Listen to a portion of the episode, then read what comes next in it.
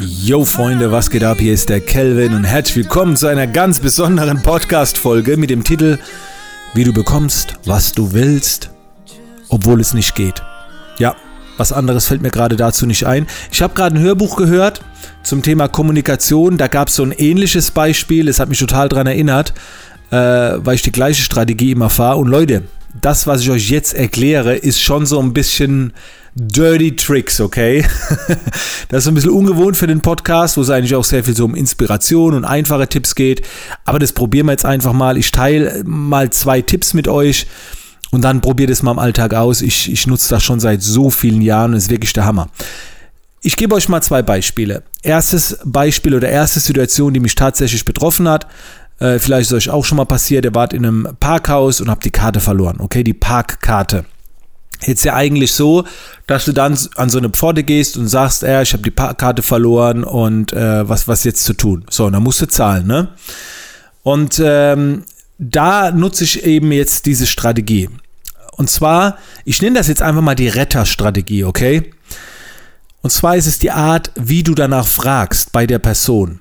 Und ich mache das immer wie folgt. Ich gehe dann zu dem Pförtner hin und sage dann sowas wie, oh, gut, dass ich Sie treffe, äh, Sie sind mein Retter, Sie sind meine letzte Hoffnung.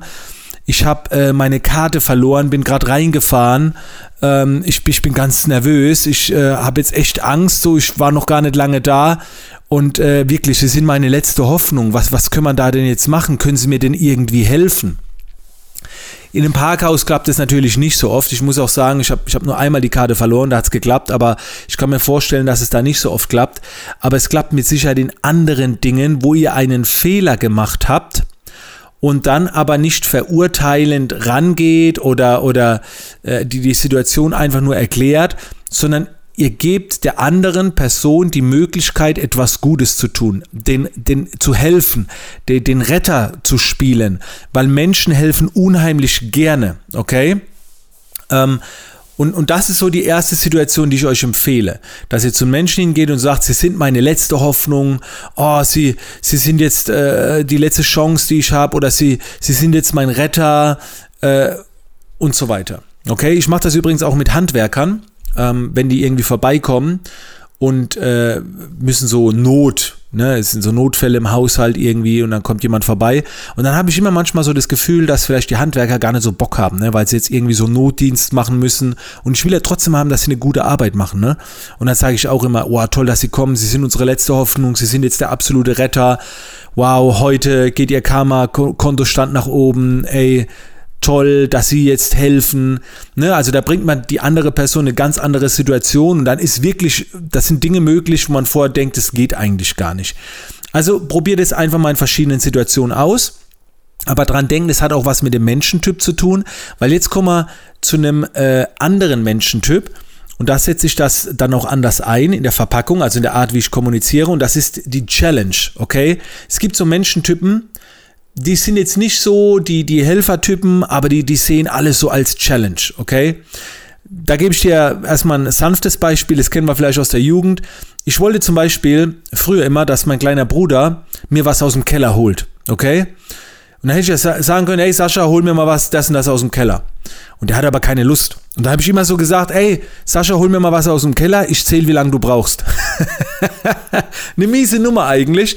Und dann war das aber so Competition, so Wettkampf, weißt du? Da ging es nicht mehr um was holen, da ging es so um Wettkampf. Oh, schaff, mal gucken, ob du es schaffst in unter einer Minute. Ne? Ich weiß, miese Nummer, aber ähm, das funktioniert halt extrem gut. Und ich hatte vor einiger Zeit eine Situation, wir hatten so einen Tisch reserviert, für so einen Workshop abends, für so fünfzehn Leute und die Tischreservierung war weg. Also wir hatten reserviert, aber dann hat meine Assistentin gesagt, ey, der, ich habe nochmal angerufen, die haben gesagt, die haben nicht reserviert, die haben nichts vorliegen. Und normalerweise würde man dann hingehen, anrufen und sagen so, hey, ich habe doch reserviert, was soll das? So, es gab nichts Schriftliches, unser Pech.